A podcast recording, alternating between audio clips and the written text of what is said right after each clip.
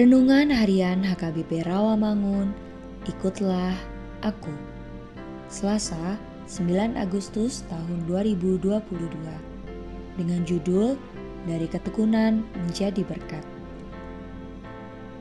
Bacaan pagi kita pada hari ini diambil dari Filipi 1 ayat 6 sampai 11. Bacaan malam kita pada hari ini diambil dari 1 Yohanes 2 ayat 7 sampai 11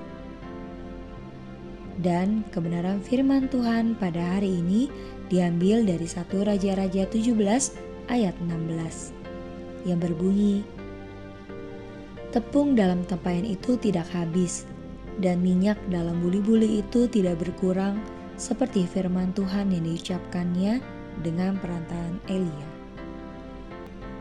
Demikianlah firman Tuhan. Sahabat ikutlah aku yang dikasih oleh Tuhan Yesus, kebutuhan dan kesusahan seorang janda miskin itu tidak diremehkan oleh Allah. Ia mengutus Elia untuk memperkuat imannya dan memberikan berkat-berkat jasmani ketika janda itu sudah nyaris putus asa.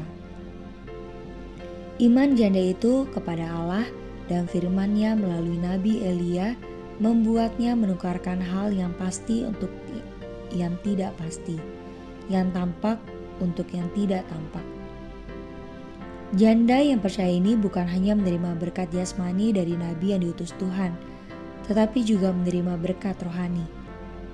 Elia dan janda tidak pernah bertemu sebelumnya. Walaupun Elia dan janda ini sama-sama sedang mengalami bencana yang hebat, yaitu kekeringan yang melanda Safarat dan sekitarnya.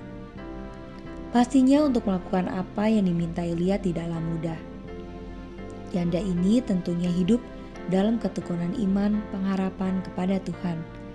Sehingga ia percaya dengan perkataan yang disampaikan Nabi Elia, ketekunan di dalam iman, serta melakukan kehendak Tuhan telah menyelamatkan hidupnya dari hidup keluarganya.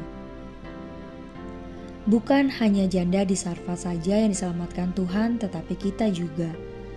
Allah akan turun tangan menyelamatkan kita dan seluruh keluarga kita tetaplah bertekun di dalam iman. Pengharapan kita hanya kepada Kristus. Dalam hidup ini, kita pasti pernah melalui berbagai kesulitan. Dalam posisi situasi seperti ini, marilah kita tetap bertekun di dalam iman yang teguh hanya kepada Tuhan Allah saja. Dahulukan kehendaknya daripada memenuhi kebutuhan kita. Amin. Marilah kita berdoa. Tuhan yang baik, ingatkan kami tetap dapat menjadi pemberitaan kebenaran firman-Mu. Amin.